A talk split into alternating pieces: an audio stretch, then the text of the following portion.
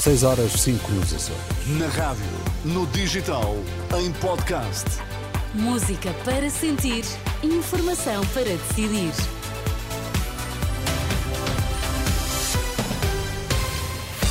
Notícias na Renascença destaques a esta hora. Bom dia, esta quinta-feira volta a ser dia de greve nos comboios. Aos poucos vai-se a chuva, mas vem aí o frio que pode chegar às temperaturas negativas já na sexta-feira.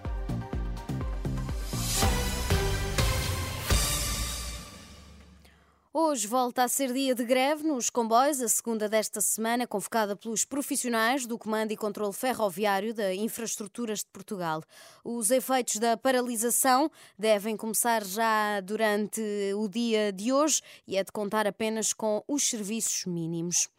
O Presidente da República afirmou ontem esperar que este ano se tente fazer mais, ou melhor, no crescimento económico, execução de fundos europeus, justiça e coesão social. Marcelo Rebelo de Sousa falava no Palácio Nacional da Ajuda, em Lisboa, no encontro seguido de jantar em honra dos chefes de missões diplomáticas portuguesas no estrangeiro. O Presidente da República fez ainda alusão às eleições legislativas antecipadas, anunciadas para dia 10 de março, defendendo que é preciso dar sequência ao que não deve nem pode ser sacrificado, melhorando o que careça de ser revisto. Há centenas de professores que ameaçam abandonar o ensino no próximo ano letivo. São docentes que entraram nos quadros ao abrigo da vinculação dinâmica e que em setembro não sabem onde vão ficar colocados porque têm de concorrer a todo o país. São mais de 800 estes professores, como revela Cristiano Oliveira. Neste momento já contamos com 850 membros. Uh, mas vai sempre crescendo. De facto, é a partir daquilo que vão comunicando entre vocês que se apercebem. Há muitos que têm vontade depois de desvincular, caso sejam colocados muito longe da área de residência. Posso lhe dizer que todos os que aqui estão é o que vão fazer.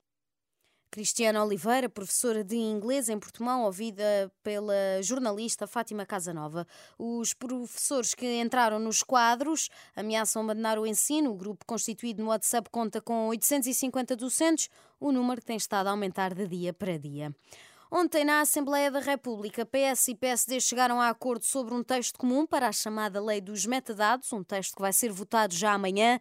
A nova versão prevê a conservação de dados de tráfego e localização apenas em casos que obtenham autorização judicial fundada.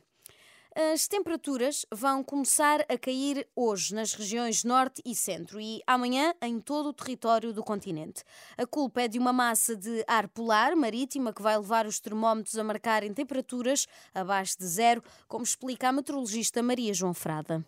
Nas regiões do interior norte e centro deverão rondar menos 2, menos 4 no nordeste transmontano e em alguns locais da beira alta, a 0 graus, 1 grau, 2 graus positivos, os 2 graus a chegar muito perto do litoral norte. No restante interior as temperaturas serão mais elevadas, rondarão sensivelmente os 3, 4 a 6 graus e no litoral centro e sul da ordem de 6 a 7, 8, 9 graus. A meteorologista Maria João Frada, a chuva vai continuar a cair em todo o país até amanhã, dia em que se vai sentir mais o frio.